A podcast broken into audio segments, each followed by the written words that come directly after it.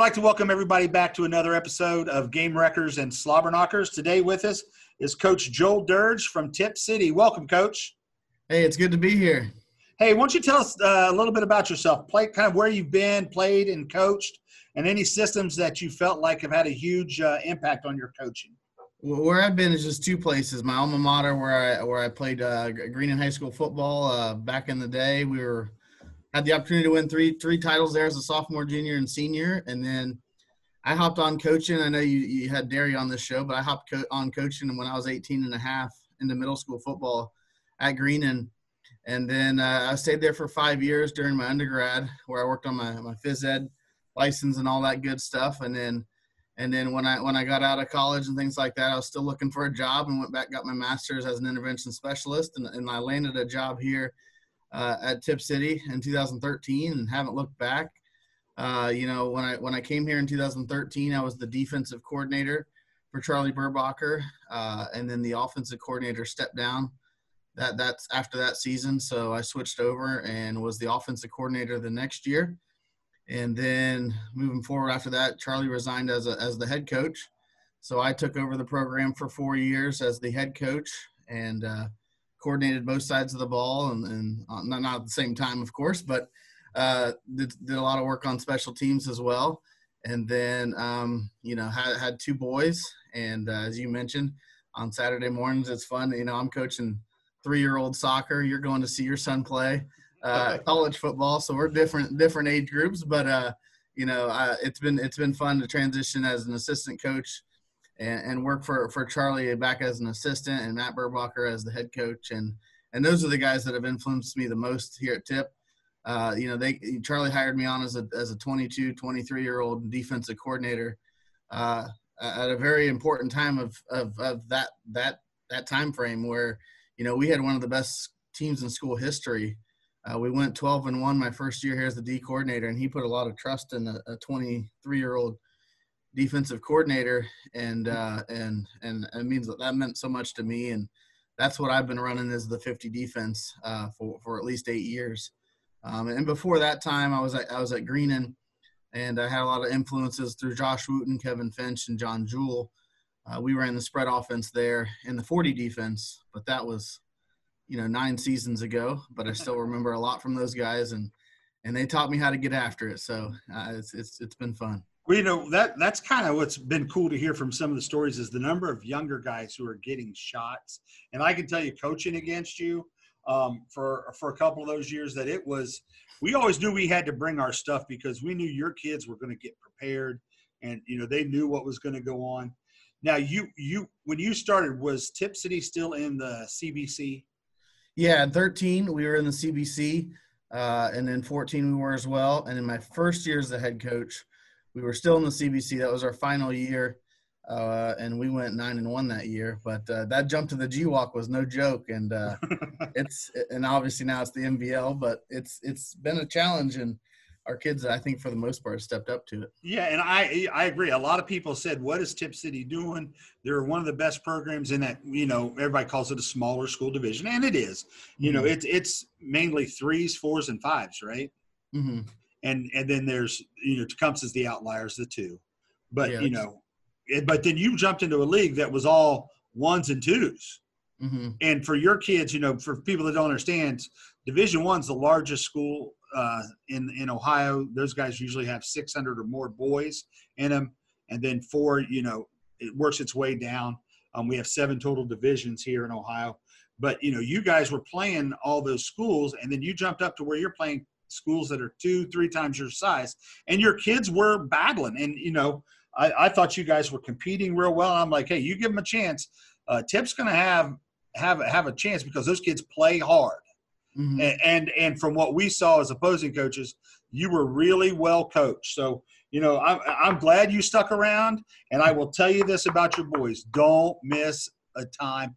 You know, I was coaching track, and now my old my youngest is a senior, and I got to coach him. I was on the staff while he was uh, coaching, while he was playing here at Xenia. But now I'm the head boys lacrosse coach, and I really got into it because he said, "Dad, you coached Peyton in track. Why won't you coach me in lacrosse now that he's gone?" And I'm like, "Well, Okay, I guess. And you know, I'm I'm learning lacrosse as I go, and it's fun. But it's don't miss time with your kids because I don't I don't care what it is. You, you you won't regret. There's never a time that I've regretted like, oh man, I did this. I went and spent time watching them do this. Uh, um, and, and, I didn't go to a, you know, I didn't go do this for football or whatever. But absolutely, take time with those boys. Yeah, I've heard that a lot, and I definitely respect the the people saying that for sure. And you know what's funny is having boys is different because the boys can hang out with you at practice more. They can walk through the locker room. Sometimes that's a good thing. Sometimes it's a bad thing because things they repeat from the locker room, you got to make sure mom, like, hey, we don't say stuff we heard in the locker room, especially right. around mom. Mom gets a little, mom gets a little fired up when we hear the, the, the stories about being in the locker room. All right, coach. Now you said you were, you know, and I and I even assumed you were more of an offensive guy because I forgot that first year you were there at Tipp that you were the DC. Mm-hmm. So you know you have spent a lot of time as a defensive coordinator, and we're going to talk a little bit about your bend don't break defense. So, coach, you want to go ahead and share your screen here for the viewers, and uh, we'll sit here and talk a little bit about your bend don't break. All righty, go ahead with your question, or you just want me to uh, go? Uh, yeah, or? just go ahead and go. Okay. Uh, this is this was basically an off-season study we did last season during the pandemic and things like that. Uh, you know, like we mentioned and talked about, uh, I've been coaching the the bend don't break defense for for eight years. Uh, we we call the the fifty we call it a fifty. Some teams might call it a three four. Uh, but you know, we we really stride ourselves on, on you know giving up four yard plays here and there, a hitch here and there. Uh, and, and making you, you guys listening to this podcast know what a bend don't break defense is. But you know, this this film wasn't intentionally for this podcast or anything. It was more for our kids to to sell to them, you know, what what the bend don't break philosophy is and, and things like that. And a lot of this is more, I guess, defensive back wise, um, because we, we want to teach not just not just defensive backs, but outside linebackers and and stuff like that. We want to teach the guys and show them film of, you know, what bend don't break looks like. So I stole this from Rutgers. Um, you know, the bend don't break philosophy for all the coaches watching this is, is, is they know that, you know, you want to give up short gains, but don't give up big gains. Uh, the, the thing there on the right you see is, you know, the big one for me is, uh, you know, hopefully they're starting on the, the 20 yard line because that's you know what you want on a kickoff or what. Well, yeah, because you guys have had a kicker for the past couple years that like we could have kicked it from the 20 and he's going to put it in the end zone. Uh, that's been. I mean, uh, we're going to states uh, championship in soccer the last two years has definitely blessed the football program. And back the eight years I've been here, you know, the first year I was here, we had a kicker that kicked 77 straight extra points. And I think that's in the record books for Ohio. But right. And, and since then, it's, it's just been rolling. Those guys have, have done awesome. But, you know, statistically, obviously, this is the college game, but, you know, it translates to the high school as well. As, you know, they start 80 yards away, they, they have a 13% chance to score and I'm big on statistics. I love teaching math uh, and all that fun stuff. Uh, but uh, you know, also if they're if they're if they're 80 yards away, you know, I, Charlie says this all the time. They have 16 white stripes to go. You know, uh, right. yeah, there's there's first and ten, there's second and eight, there's third and three, and all that good stuff. But they have 16 white stripes they got to go. Um, so through these plays, and this is what we I sent to the the boys, I guess in April or so. Uh, through these plays, you'll see a common theme where we're forcing the ball underneath in pattern match zones, uh, which requires the offense to be patient, of course, and go the length of the field. Uh, you know, we never ask our kids, we never ask one player to cover two of their players. Uh, you know, for for you guys, obviously you understand that. You know, if they have a four vertical threat, we don't want to be in cover three if possible. But all DB coaches drill that. They all they all have drills in case that were to happen. But we don't want to put our kids in that situation. And then at times you'll see in, the, in some of these clips where uh, you know we don't have we have two guys covering one of theirs, or maybe even a one. You know, you'll understand when I show the film, but one and a half of the guys covering one of their guys, but never, ever, ever is is two is one guy covering two. And obviously, that's the philosophy of the bend don't break. So there's a better picture of that uh, for the for those watching. Even if they're at the 40 yard line, there, there's a there's a 40% chance they'll score points, a 20% chance they'll score a touchdown. So field position is certainly big. All right, so what I'll do is I'll start with um, this one here, we're going to watch this corner up top, and th- this is this is what we show our kids: perfect cover two, palms, uh, what we want. Now we're playing a team from Northmont that's pretty darn good, and this quarterback, of course, led led our uh, league in in passing that year. But what you notice here, and I'm not going to get super in depth in, into DB play because this is more about the philosophy.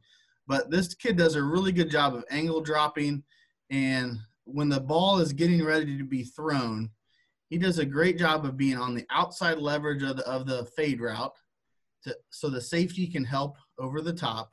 And when it actually leaves his fingertips, the corner is still, you know, outside outside leverage, and we have two kids, of course, covering their one. Two kids covering their one. He does a really good job of staying in phase. And as I slow mo it, you see at the end of the day, it's not how you start, it's how you finish, and it's an incomplete pass. Hey, Coach, I think that clip right there shows a lot of why I think these bend don't break principles work because high school quarterbacks very are, are it, it takes a hard one to find one that's very patient. Mm-hmm.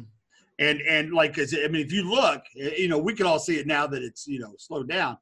That out route is is open, but he doesn't want to throw the five yard out. He wants to go for the big one over top. So right. I, I think that's a great philosophy to have this bend don't break thing because high school quarterbacks and their patience sometimes are not very good. Yeah, and, and, and, this kid was was really really good, and of course we'll see some film of some other kids that weren't. But the very next clip, what does their offensive coordinator do? He does a really good job. Uh, he calls the same exact play. Now tells him throw the out. Yeah, he tells you he screams at him throw the out. Now we want our kids in theory to be five by one outside, but what is this kid? He's like eight yards off. Why? Uh, I mean, those kids are athletic. Uh, you know, the the kid across from him is pretty good. So we don't teach him to be that deep. But what you see here is they call the, the very next play, and he tells him to throw the out. Now, when the ball is thrown, and it's hard to see, but there's the ball. When the ball is thrown, the corner's still on top of the fade. He's got his foot in the ground, doing a great job of T-stepping. And I won't get into too much technique, but does a great job. The safety's getting the same read. And when the ball is thrown, that's, you know, I, I would suggest all coaches, whenever you're starting a drill defensively, do it with a with a ball being thrown because once the ball is thrown, uh, that's that's the, that's the breaking point. And that corner does a great job of breaking off on it, getting them on the ground, and at the end of the day, that's a three yard gain. And we're forcing them to snap the ball again. It's third and seven, and I don't think they're converted. Um, but here's another here's another view of it. Again, these are just teaching points for our kids. Now he's getting now this corner is get same coverage by the way he's just getting the bubble. We get a lot of bubbles because, of course, we, we force the underneath route. But let's let's all watch number 20 down here. He he doesn't do a good job of again technique. I'm not going to get into too much, but doesn't even backpedal, which we don't want. But at the end of the day, he gets the guy on the ground for a zero yard gain. That's all good and, and stuff. But the very next play, what does their offensive coordinator try to do? You know, bubble and go. To, they try to they they try to go bubble and go and again, the kid does not do a good job of technique. He, he shuffles forward for some reason. Um, but when the ball leaves his fingertips, there's the ball leaving fingertips. The bubble is open. I think we can all agree that on that. Uh, you know, he's not on top like the other the other corner was in the other film. But at the end of the day, as I go slow mo, you know, he gets a hand on that football. He doesn't catch it, but you know, we we we and all all teams need to find corners that can do both of those two things. And uh, at the end, of, uh, the last clip here of that game, the, this is the last play of the game where now this they're going the other way, of course, and we're looking at that corner up top. Um, you know, it's it's third and third and ten, and he sees the number two breaking out, and he breaks on the football, and uh, and picks it off for the win. And you can see how excited our guys are because it's so important to start the season, season one and zero. Oh. Um, Absolutely but those are those are uh, so those are good plays of, of cover two read, uh, where we'll give the underneath up as long as it's not a seven eight yard gain. Um, but he, here's a bad one. Um, we're, we're this was uh 2019. We are this this kid right here is lined up at tight end. His number is 55. Okay, we know that he uh, in high school rules here in Ohio can't catch the football. We all coaches all know that. So as I go to the as I go to the uh, the end zone camera. Here's our safety. Here's our safety. you know, his read is number two, but there isn't a number two. Number 55 can't be number two. And, and even if he was a tight end, they say he was 85. What's he doing? He's, he's pass blocking. So it should be a very easy read for that, that safety. And again, this was for our kids to, to, to get your butt over there. Um, and then the corner does a man turn on him. He doesn't force him to the inside and a perfectly thrown ball will, will beat that. And we were able to use that as a as a teaching point for our kids because that because we can't give up the the big the big gains. And feel free to stop me anytime because I love to talk and. Oh, hey, I'm hey, I'm I'm sitting here taking notes, coach. Yeah. This is a clinic for me. Cool. Okay, so we get a lot of bubble screens, of course. Now we're in cover three. So if you're going to do a lot of this bend don't break stuff, you got to work your open field tackling. That's a whole other discussion. But we, our DBs have to be able to tackle in space. Our outside linebackers have to be able to tackle in space. I know you guys run a very similar defense, but here's the bubble screen. It's getting thrown out there, so we work a lot of, a lot of, uh, a lot of drills where we have a defensive end coming down the line of scrimmage, and I use those terms interchangeably: defensive end, outside linebacker. It's all Uh-huh. the same. It just depends on what day of the week it is. Yeah, Charlie, Charlie will yell at me and say they're ends, and then you know Fenwick will say they're outside backers, and I don't know what you'll say, but uh, you know I'll say bubble- yes. we Yes. screens a lot, and we just got to get the guy on the ground. Um, Now, coach, the better, you know, you have had some really good players. Is the better your corner is, are you less likely to see the bubble because he can come up and take that away so quickly? Yeah, I, th- I think that most teams coaching offense helps a lot too. Or I've coached quarterbacks, and if you can get five yards, you try to take it. Um, uh, you know, you we'll see, and you'll in coming up here, you, we'll see just hit that receiver block, and we'll and we'll see that receiver run a slant. So you know, I think I, if I were coaching offense and this corner's a really good tackler, then I'd probably I'd probably just run a slant to make him cover, you know, versus trying to block him and make him make him tackle.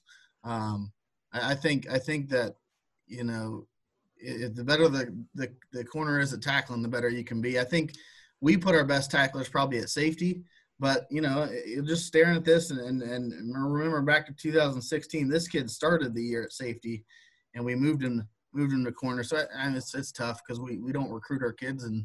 Uh, Right. We, we got, we, you know, we're, we're not Ohio State or Alabama. We don't go get to pick the kids. We got Yeah. whoever's walking in our halls. Right. So, so you know, I mean, it's it's year to year what what you can and can't do. F- Right here, I, I mean, this was the it's play 15, so it's got to be the opening drive if my memory's right. But you know, going going in the game plan is if they give us two by two, we were probably going to be too high, and that is number one. Bend don't break, of course, because again, we don't want this kid to be in the middle of the field, and maybe this kid to be down, and force this kid to cover two if possible. So Right. early in the game, you can see this was the game plan. Um, and what are they going to do? They, uh, they they try to get us to jump off sides. They look to the sideline, and, and we all know what they're going to do. They're going to throw a bubble. And our, but it's important you teach your kids. They're going to throw a bubble when they check to the sideline. So be ready for it. And I think this is a pretty good reaction. Um, and it all goes back to they have to snap the ball. The quarterback has to catch the ball. Quarterback has to turn to his his, his weaker side. He's got to put the ball on the upfield shoulder. I'm counting to four now. Uh, this ball is caught, you know, four yards behind the line of scrimmage. On paper and in a clinic, I guess this is a clinic, but uh, that that bubble should get seven yards. But it's not a perfect world. That ball is thrown a little bit low, and this safety right here, I think he's playing at Findlay now. He does, he has a pretty good reaction to come down and put this guy on the ground for a two yard gain. If we can play, if we can stay too high and drop bubble screens for a two yard gain, we want to stay that way. But if, Coach, but if we can't, we got to make an adjustment. coach, how do you deal with the team that's going to go three by one against you with your, with your philosophy of bend, don't break? You know, I think the first thing you want to do if they go three by one is you want to look at that that isolated receiver. Is he a stud? Do we need to bracket him at all? Um, i- i- if if he's if he's if he's average, or maybe they don't even. You know, some teams I've played always have that single receiver be the single receiver on the flip sides, of course. Right. Other other teams like you know you stay on our bench and you go to their bench and it is what it is because we want just we just want to go fast. But I think the first thing you got to evaluate is is is there is their single receiver a stud or not? And, and number two, uh, there's three different ways we'll, we'll, try to play the loose trips, the three by one right. trips, um, to to give them a different look. But you know, uh, you always go into a game. I think every coach goes into a game with a base plan of what you're going to practice against trips. And then if they keep throwing bubble screens and they're getting our kids know this, our coaching staff knows this. So when it happens, you know, the adjustment is is fast. But you know, if they're getting eight yards every bubble screen, then there's going to be a timeout called on the second or third one, and we're going to adjust. But you know, you go into the game saying this kid is going to go play Division two football, and we like his ability to tackle in space. So they're not going to throw bubble screens for a bunch of yards on us. Right. That's the hope. That's the hope. Hope. So again, going back to this, I mean, this is again a teaching tool for our kids. We're going to watch this corner up top. They've been throwing that bubble screen. Now it's play 19. They've been throwing that bubble screen uh, on us, and they flare this back out. Now, what's this corner do? He takes steps up. He takes step up, and obviously he slips. Now, even if he doesn't slip, don't we all think he's going to go play that bubble, right? Yep. Yeah, and and what we can't have is that. Uh, what we cannot have is that, and, and you know we have a lot less clips of that versus uh, the good ones. You know, we have a lot more good ones than bad ones. But again, teaching tool for our kids is don't don't jump that bubble if it's if, if they're not going to throw it every time. And we'll, we'll, we'll circle back to this game and, and we actually win the game by not allowing that, if that makes sense. Coach, now what you who is your corner reading? Is he reading number two? In this in this circumstance, yeah, he's reading two because number three's in the backfield. Right. Now, at the end of the day, number three kind of becomes a number three. Right. And but the corner is always reading two to one if it's a, if it's a two by one set or a two detached set. But you know, if, if it's a trip set, he then he will read two to three. Um, so yeah, he's reading. He's reading. He's reading two. So I don't know. I don't know what brings him up, other than they've thrown two bubble bubble screens already. The eye candy of number two running. Yeah, because yeah, because number two in this circumstance runs a slant. Right. And that's kind of what, what I talked about earlier. If that corner's a really good tackler, you know, make those guys run some routes to, so they cover them. But that kid's that kid that that, that jumped that for whatever reason, he, he's playing baseball at Ohio State, so he's a really good athlete. Yeah, he, he can play. yeah, just made a made a bad decision there. All right, so let's go into what happens when they roll out. I think these are some really good clips for for your watch uh, your viewers. Um, when they roll out, again, we're going to go. We're playing uh, cover three here. So deep third by the corner, uh, curl flat by the safety, our defensive end is on the line of scrimmage. So uh, there's a guy running deep off the screen, which you can't see, but this guy's going to do the 10 yard out, and this tight end is going to block and then and then run his little arrow concept. Okay, if I pause it right there, this curl flat defender, what we want him to do is is backpedal and defend the 10 yard out with the free safety coming over the top. And it should look like that but and, and then this is this is kind of wide open. Now again the technique is terrible. He turns around. We're looking at this kid here. He, he gets turned around. I don't know why he spins. Um, but what we do if we pause it right here what we want to say is this kid is covering half of the 10 yard out and the other half of him is covering that. Because the defensive end linebacker are, are, are rushing for this play. Um, and this kid is covering that kid and this kid is covering that kid. So we have in this little square or rectangle, we have one and a half guys covering their one. Going back to that slide I had at the beginning. So what's the quarterback going to do? He makes the right decision, comes up underneath. Again, this is a second and 11, it says. And our philosophy is we want you to snap the ball again. We don't want you to, nobody wants anybody to score. But this kid's going to come up. Again, this is seven yards. So at the end of the day, it's too much. It's too much. We we can't allow that. Obviously, he gets turned around, and it's too too much of a gain. But the very next play was if if you see this referee up here at the top, he's spotting it for a third and three, third and four. They didn't convert that third and three or that third and four, and and that's and that's what we want. Um, here's a three by one. So you see us defending at cover three. Kind of ask that question again. We kind of look at that guy on the back, but they're going to run the same play. He's gonna he's gonna roll out and we want our curl flat defender defending the curl first or the 10 yard out ish and making them throw the flat. There's the flat, it's open. Again, too much for for the purposes of this, um, but this is the best clips I could find to help our kids learn it. Too much, it's an eight yard gain. Again, the same kid comes up, makes the tackle. So it became a third and four. They ran the ball. Uh, they became a fourth and two, and they fumbled the snap. Uh, so we got the stop, even though there was an eight-yard gain there on the second and twelve, and that's and that's kind of what we what we try to teach our, our kids. And then and then this is just the end zone view of this game because the side as you can see how sunny it was. Uh, this is the bad clip of it. So same concept, different team. What you'll see here is here's the curl flat defender, a different team, a different year, same defense. The curl flat defender is doing what? He's running to the flat along with the outside linebacker. They're both going to defend the flat. So what's the quarterback going to do? He's going to throw he's going to throw the 10 yard out. And that is a 23 yard gain versus the 8 or the 7 that you saw on on the other clips. And so we have two guys covering the flat, zero guys covering the 10 yard out. We can talk about this kid being late as well, but uh, nobody wants 23 yard gains. So not good. no, not at all. That, that that is a explosive play. Can't have too many of those in the game. Nope, nope. So then, then the next kind of concept we want to teach our kids is uh, slant, slant arrow. We get a lot of those. Uh, I guess we got one more, one more rollout. Sorry, one more rollout. You can see that this is now our outside linebacker playing the curl flat. He's doing the same thing as what you, you saw the safety doing. He does a little bit better of a job of being in between this in that, and the safety needs to come down and rob this thing. But he, he's in between just enough for this ball to be thrown just a little bit high and dropped. You know, again, the, is the flat open? Yeah, but it's it is first and ten. Is the flat open? Yes, but you mentioned, and every defensive coach knows that they don't they don't throw that very often. Nope, not unless the coach yells at them, "Throw yep. me out." Absolutely. All right, here's another rollout, different concept now. This I think this is the epitome of them all, right? Okay, it's third and four, and they're running hitch corner. It's that's third and four, and they're running hitch corner. We can all agree that if he throws this ball to number five, it is a first down. It is a first down. Uh, and can we agree that we have three guys covering this guy?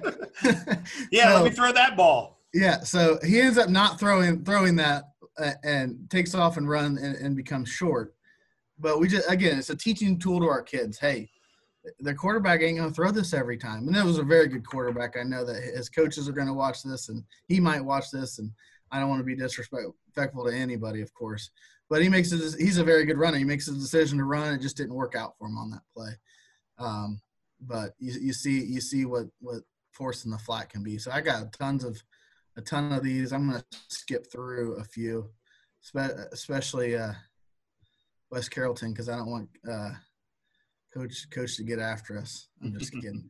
Um, but those, those were actually 80 yard plays. So for the purpose of, of this, uh, yeah, I want that one. For the purpose of this this uh, clinic, you know, we want to see good ones. Um, so the the concept, you know, we talked about rolling out. Now the concept is going to be slant and an arrow. Okay, and the key point here is what should this kid do? He should he should you know sink underneath the slant and be underneath the slant when the ball is thrown, and then react to that just like just like that flood concept you saw earlier. So when the quarterback hits the back of his drop, you know, can he throw the slant? I don't think so because this kid's in the window. Yes, he's breaking on the out. Probably. Well, let me rewind it just a little bit. Can he throw the slant here? You know, not really because this kid's sitting underneath it. So he is going to choose the out. And again, another talented quarterback, but high school, thrown, thrown from the left hash all the way out to the, to the numbers there under some direct, duress uh, the quarterback's just not going to be 100% on those. Coach, how much do you teach those guys to read the front shoulder of the quarterback? A lot. I mean, you talking about the the the DBs? The DBs, your outside linebacker there, because I think you know I I even, I even teach my line inside linebackers like mm-hmm. read that front shoulder of that quarterback because if he's going to throw the slant, it's going to be where the slant route is. But if he has already checked off of it and he's throwing the arrow, he, you're going to see more the back of his jersey. You're going to see that he's throwing the out, and it'll help you jump the, the, the out route on that and help the break. Yeah, I mean, I learned, I definitely learned something there. I, I teach more about the fingertips and when the ball is released.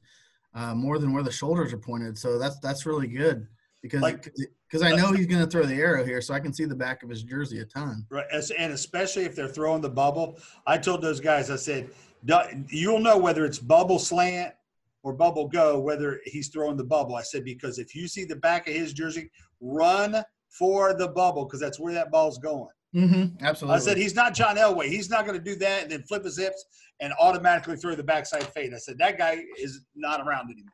Yeah, and I think I think that to answer your question, the big thing that I do is don't break on it until it leaves his fingertips. Because we saw that that quarter that second baseman going to Ohio State, he didn't do that, and it was it was a 37 yard touchdown. So you know we I do a drill in our tackling circuit. It's just a two on one tackle, and the two guys, you know, stand next to me on my left and my right, and I throw the ball down there. I'm sure you've seen it. I throw the ball down there to one guy, and those two guys work together to go tackle him. But at the same time, I say you can't leave until I th- I, the ball leaves my fingertips, and I pump fake just for the heck of it sometimes. You know, you know, don't leave until it leaves my fingertips. Don't leave, and and as soon as I as soon as it leaves my hand, then they sprint down there. It's like a 17 ish. You know, we just work between the hashes and they run down there and they, they tackle the guy or whatever. Or We do a, we do a drill similar, and it's it's kind of fun. We can talk about it. It's it's I I know the, the drill you're exactly talking about. Yeah, it's just a two on one. We call it compression tackle. But again, I, I just I just kind of drill all this bend don't break stuff into it. Don't leave until it leaves my fingertips. Right. And okay, so then you know just continuing on that, we got a slant by the flanker here, and we got an arrow by the uh, the tight end. And I, I think we're in a nickel coverage here. So here's our nickel back actually. But what's he going to do? The same thing. He's a curl flat defender, and he's gonna he he's sitting right underneath. You know, you know it's third and six, so we can't allow that slant. He's sitting right underneath the slant. The tight end's running the arrow. The ball might get tipped there. I don't know, uh, but the, the the guy doesn't catch it. You know, there are a lot of things have to happen right, especially in high school football, for them to get the snap, catch the snap, turn the shoulders, you know, throw the ball accurately, catch the ball accurately, and to, and get upfield. You know, so Very much. Very much so.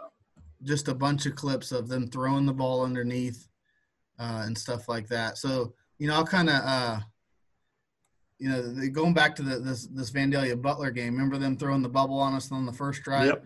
Well, here they are. Uh, play 145. They're I think they're down seven points and, and they need a drive to to tie the game. And uh, you know they're throwing the running back flare bubble, whatever you want to call it, and he's going out of bounds to conserve time. But that was an eight yard gain. Again too much especially if it's not a two score game. Um, the very next play you know uh, running the same play again a lot has to happen for this to work out well. Again this ball's thrown behind so it allows us to take two or three extra more steps. He's going out of bounds to conserve time. We might have been up by 10 but that's not really the point um, and you can just see them going back to it going back to it going back to it but eventually, you know, the offense coordinator is going to get impatient. The quarterback's going to get impatient, and they're going to fake the bubble, and they're going to throw, throw, try to throw the deep one. And, and again, this isn't the greatest camera work, but when that ball's in the air, the corner's on top of his guy, the safety's on top of his his verticals, and this is actually the linebacker trying to trying to run with it. So again, we're not going to ask that safety to, try and cover those two guys. And at the end of the day, we won the game, went to the playoffs because you know a bend don't break. That you know we gave up a couple first downs on the bubble, but you know at the end of the day, our kid, our kids. That's exactly what bend don't break is. Like, hey, we're gonna let you have a little, have a little, have a little, and then they just your, your guys didn't break. They had Yeah. to play, and and like you said, the OC got got impatient, the quarterback got impatient, and he threw a ball where there was nobody really open. yeah. So I got a couple of uh, drives and things like that where uh, that I can, that I can show real quick, and I'm going to skip that one. Um, but you can see they went down the field and then they, they got down to the two yard line and went backwards. But this is kind of interesting. I, I know this, this clinic can't go forever, but I, I could I could talk all day. But we actually won this game. At the end of the day, we won this game. We had 37 points to to their 12. But look at the stats. You know, Yep. we gave up a lot of yards, and I think they turned it over three times for some reason. You guys know how huddle or Right. the stat people do their jobs and things like they do a fabulous job. But that's that that's not right. But No, that's that's, that's that right there is bend don't break at its at its finest. You Yeah. guys scored 37 points. They had almost 400 yards, and there were 12 points scored. Yeah, and and and they, and they scored. You know, they they moved the ball a lot. It, it, well, it was really weird. This is one of the weirdest games I've ever coached in. But look how many rushing attempts they had and passing attempts they had. I I, I said I like cow. math. What is that? Seventy eight. Yeah. They had seventy eight plays to R34. You know, it was a- it was we it was it was a crazy game, but we we there was a lot of toughness from our defense that night. Of we gave up twelve points. Um, we had a pick six, and we had a uh, a deep uh, special teams play that, that took the ball pretty deep in their territory. But other than that, you know, we gave up 400 yards of offense, and of course, we use that to challenge our team the next week. But that's kind of that's kind of a, a, a screenshot of that. But here, here's here's a good one. I think we can go over. Um, we're playing uh, we're playing Franklin week 11 of the playoffs. This is 2016. They're running that running back flare that everybody loves to run on us, right? You've Right. seen a few of those and that kid's playing at Cincinnati, a pretty darn good player. Uh, but they get 14 yards. Again, I think we can all agree that's too much. Um, but they're not going to run that every play, and I don't even think they went back to it very often. But you know, we were really sold out on defending him in the run game, um, and and did a pretty good job here uh, of a zero yard gain. And I'll go through these plays quickly, so uh, we get down to the red zone. But here they are in a second and ten. They're trying to throw a hitch. Again, we get a lot of hitches, a lot of bubbles, incomplete. Third and 10. Okay, they go five wide. Uh, we're, you know, we're sitting in cover four. Um, and, and they throw the, again, left hash all the way out to the number. It worked out for him. You know, he caught it, and our, our corner's giving way too much cushion. Uh, way too much cushion for my liking. The outside linebacker needs to get a little bit more width and things. And they do convert this for a first down, which, again, it's too much. Uh, but you know, we've made them snap the ball again, right? They're snapping the ball again. They're going back to their run game on first down. Uh, that wasn't successful. Second and eleven. We want to force the ball underneath when they throw. Here we are forcing the ball to the tight end underneath the arrow concept. Again, that's eight yards, seven yards, probably too much. But it's a third and three. And we've been, you know, this is the opening drive of the game. We've been pretty good against the run game so far. They go back to the run game on third and three. We make it bounce. It loses two, and we get them into a fourth and five. You know, we we bent, we bent, we bent. Heck of a play call right here. Middle screen. They got us. They got us pretty good there. Shoestring tackle. Sa- saves a touchdown probably. Um, they're down in the red zone now. Uh, we're, we're defending the run pretty good. Kind of, you know, probably a two yard gain there. They they they hit us for a penalty hitting the quarterback when he's carrying out a fake, but that's another story. Uh, you know, I think guys just bodies collided or whatever. So you see the gain of ten there. Ball's now on the ten yard line. Um, so they're in the goal line area and they go to pass and it's a sack. Um, our guys are excited. Second and 15. Second and 15, they look to the sideline. Again, we'll give up the underneath stuff. And they throw they throw a comeback over here. Again, too much. 11 yard gain on the second and 15. But our DB doesn't allow the yards after catch. We got guys rallying to the football there.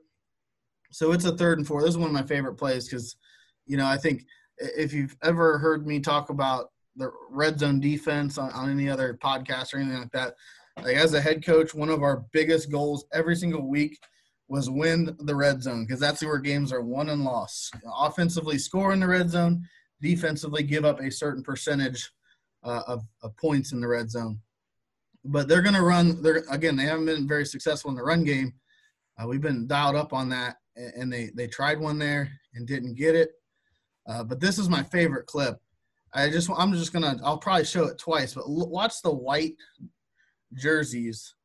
I think this is a totally different conversation, but going back to preparation and watching film and what plays are they going to run on the three yard line and on the goal line? You know, our kids were really ready for this situation because we work on the red zone so much because we know we're going to be in the red zone because we've been. But look at the white jerseys. You know, there's a lot of a lot of guys flying to the ball there A lot of hats at the ball, coach. That's for sure. and and I think that, you know, this was four or five years ago, but man, we knew what play was coming, and and and sometimes that doesn't matter because they execute it better than we defend it. But if you bend don't break, be prepared to be in a lot of red zone situations. Um, and our kids and just have your kids ready. Yeah, you know, have your kids ready. Have, have your, you know, we we gave up. I think uh, maybe one fourth down conversion there, maybe two. We gave up a third and ten. We gave up 11 yards on a second and 15. Um, but here they are kicking a field goal, and that didn't work either. That was not a fake. That was a fumbled snap, and obviously they they fumbled the ball there. So zero points on the opening drive for a 10 and 0 team. You know, we were felt like that was that was pretty good. Um, this this this drive, I'm gonna I'm gonna zoom out here and just just quickly show show the guys at home. You know, because uh, this this this is one of my favorite drives because it was a 24 play drive in 2018. Um, 18. the the clip starts on play 75 but it's six two four seven five six one four. 12 was the biggest gain they had as they drive matriculate down the field. Four five zero eleven three negative two negative five penalty. And so let me just kind of fast forward. and now it has played 93, so there's been 18 snaps. Holy cow. And it, it's crazy. It has been 18 snaps. It's fourth and eight in the red zone. This is the situation we're built for. You know, we're built for this situation. We're going to dial up a blitz and somebody loses contain. Holy cow. Like, that's just so heartbreaking, right? Right. But let's just play the next play. We make him make another snap. Um, you know, they, they run up inside. The quarterback tries to pull it. Our DN's there. And, the, and this is uh, sliced up with the end zone shots there, too. You know, they they give it to the running back this time. He gets to the one yard line. Okay. Um, you know, we don't really have a goal line defense as far as you know these seven guys. No special package, right? No special. You're not um, anybody we do, in. We do have one special package, but the ball's on the five, and most people freak out like, "Oh, you got to get your goal line defense out there."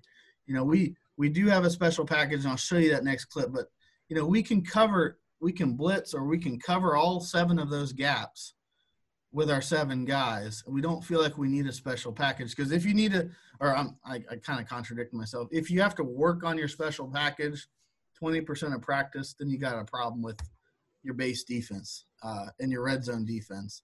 So they get to the one yard line. That's when you'll see our special package. Um, and, and there I was screaming it out. So down on the one yard line, we're going to give you a 6 2 versus a 5 2. We're going to play two nose guards. One's on one side of the center, one's on the other side of the center. But everybody does the exact same thing that they're supposed to do. And, and down around the red zone is there's no time to bend anymore. It's it's time to it's time to blitz, you know. And we, we did a perfect job of scouting scouting that. They didn't execute blocking that. Uh, but we you see we got our two nose guards here. Our tackles are, are still head up because you know we play a 50 right. or maybe in a four eye. Um, and there's our defensive ends. So everybody's doing the exact same thing. We're not having to teach kids different techniques and things like that. We're just able to be in a 50, but have two nose guards. I mean, it's, it's and, and so we can, where's the one place we can blitz right through there? And we end up, we end up getting them. Fast forward to the next play, you know, uh, they take a timeout. Uh, they, they line up they false start. Fourth and 10, they're lined up for a field goal. And then I run out on the field and take a timeout. They made the field goal. Um, I'm unhappy about something. uh, you know, they made the field goal. So they it's fourth and 10. This is clip 100 now. It's been 25 plays or 25 clips at least. And they're trying to throw a comeback over here to where we got five guys in the end zone. Now they're all not five in the picture, but you know we, we're you know we're, we got the outside leverage by the corner, the the defensive ends underneath, the safeties over top, and we kind of show that clip of that has been don't break and and that was another crazy game because you know when you look back to the stats again they had 74 wow that's the exact same number they had 74 offensive plays to our 39 And yeah, that that is bend don't break for sure, coach. Yeah, I mean it was just it was a crazy crazy game, um, and it was fun. But you know, uh, that was a senior night for those guys, and and they ended up beating the rivals, and all was good. So that's what I got. I hope uh, you learned something. Hope you guys watching the podcast learned something. And Coach, that was awesome. That was that was that was really good stuff in there. And you know, I I can I can tell you, I've I've we've been to places where I could we've had to play bend don't break, and there's been times where you can do a little bit more. You know, we got those corners that can man up on the outside, and you can play a little, you know, nine on nine football if you if if, if you have those, but you got to have those guys to do it. Mm-hmm. And and like you said, we, we don't get to recruit our guys. We got who we we got who we got. So. Mm-hmm. All right, coach. Well, it is called game wrapper, game wreckers, and slobber knockers. So let's hear who's the best game wrecker you've ever coached. The, one of the best game wreckers that I've ever coached uh, was was a nose guard at Greenon. He, he ended up going to Wittenberg, um, and we used him as as the one technique most of the time. Sometimes as the three technique. Uh, it was a 40 defense, uh, but his name was his Josh Bannock, and, and Derry actually played with them, uh, so I know he'll, he'll remember that. He he was he was the defensive player of the year on a four and six team, if that makes sense. That's he, awesome. He, that means he's good. Guy, yeah, he was a guy that that everybody had to double team.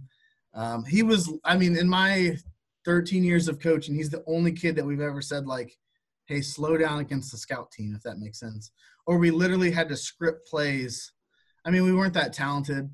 Uh, if that makes sense. And nobody's scout team is better than your other team, but right we we literally had to okay if we're going to run a third and three play against our scout you know Bannock's got to come out for that play because otherwise he's going to blow it up and you're not yeah he's going to put Derry on his back and you know we got to get Derry, Derry a break or whatever. Right absolutely hey I understand it you know everybody's got those kids too so.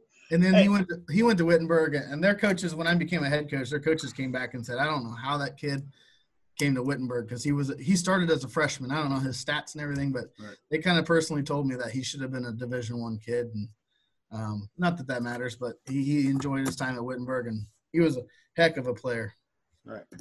Great. All right, now, coach, what's the biggest slobber knocker hit you've ever seen as a player or coach? The biggest one I've ever seen was was was on a was on a punt return. Now my internet's a little unstable. There it goes. I was on a punt return. That was before the blindside block days uh, where we had a return set up down our sideline, and uh, we we hit we had two really good hits on it, uh, but the third one was the linebacker coming up to clean the alley, and he just drilled this guy. Um, and I don't want to say who, but I mean right. it was it was right in front of me. So when you you know you asked me that question, that's the first thing I think of because. I mean, I was I was the head coach, and it was it was my first game ever as head coach, actually. Okay. And so I, it was, it's been it's been a while since I'd been on the sidelines, it was probably second quarter, and it just I just can hear that hit today. It was a big one. Hey, back back when we could do those things, those things seem to happen a lot more than they definitely do today. All right, Coach. So we're ending up here, and I call the segment "Bring in the House." Five rapid fire questions. You got to give me your initial response, and like I said, you know, I, I was given a little help on some of these. So, uh, the best college tradition. Best college tradition. I, I, I have never seen this, but I, I, I, like the the one that they talk about Tennessee, where they, they come around the corner, um, and, and the people are just screaming and yelling. You know, I like the Ohio State walk after after the skull session, but I, but we live in Ohio, so I know there's some great ones out there. But I've heard a lot of great things about that, that Tennessee uh, turn around the corner when the it, it is. Hey, when they run through the tee, it does get awfully loud in Neyland Stadium. All right. Okay. Which is the better series? The Buck series or the Jet series? Oh, come on, man. The Jet series. All you got to do is block the end and the corner, and you're going to get seven yards. That's a great play because uh, I, we got another hour or what? We got it. because that's the seventh grade level. At the eighth grade level, you know, that's a very successful play for them. It's very inexpensive. You got to block the end. You got to block the corner. You're going to get seven yards at that level. And those kids get confident running that stuff. So when when they got up to me at the high school level, you know they they already knew what to do, and and we just enhanced it and tried to get better at it. But you know I love the Buck series too, but it's very expensive. Very. All right. Who's your favorite Buckeye football player of all time? You can pick one. Favorite Buckeye of all time probably Andy Katzenmoyer back in my middle school days. Okay. Uh, reckon, reckon Havoc, wrecking Havoc. You know, I looked up to him uh, playing linebacker in my days, and and and I. They unretired forty five for just him. Yeah, and then the neck roll and all that good stuff. So Oh yeah, back when shoulder pads were like huge, like yeah. they were big. All right, s- steak or seafood? Oh, for sure steak. You know, uh gotta gotta have some A1 sauce on there and, and things like that, but definitely steak. All right, now I have been told that you are the best NCAA 14 football player of all time. Yeah, for those of you guys that don't know, the NCAA football hasn't came out with a new game since 2014. Now I've had some kids and things have happened, and I haven't played in a very long time, but I have not been beaten since since the game came out. Uh, No, I'm just telling you. there was Somebody told me. Somebody told me to ask this question specifically. If you got to bet the mortgage on you, and you you have to win the game, are you going to play Coach Fenwick or Coach Derry? Oh man, I've I've played Derry many times. So and I and he'll tell you that I'll get up 14 on him and just start playing bend don't break defense and he'll throw an interception. So uh you know, I it, I used to play all the time uh with with kids uh you know, I'd, I'd invite the seniors over to my house and we we'd play and but I hadn't been beaten and I haven't played in 3 or 4 I don't know how what how many years, but I hadn't been beaten for a very very long time, but every single season November would roll around and I'd invite guys over the house, and, and nobody ever beat me. And I, I just use that bend don't break defense, man. It, has been awesome. So you're going to play Coach Derry? yeah, I'm playing Coach Derry because I beat him many times. I don't Awesome. know. If Fenwick's not not married. Well, neither is Derry. So they, they got more time on their hands. And I got kids, so I got to go go with Derry. Coach, this has been awesome. I appreciate you coming on here talking about bend don't break defense. Um, uh, good luck to you this upcoming season, um, and uh, I can't wait to see how well you guys uh, turn out this year at, over there at Tipp. All righty. Thank you so much. Guys, I appreciate you turning into another episode of Game Wreckers and Slobber Knockers. Tune in next week when you'll hear another version of defense.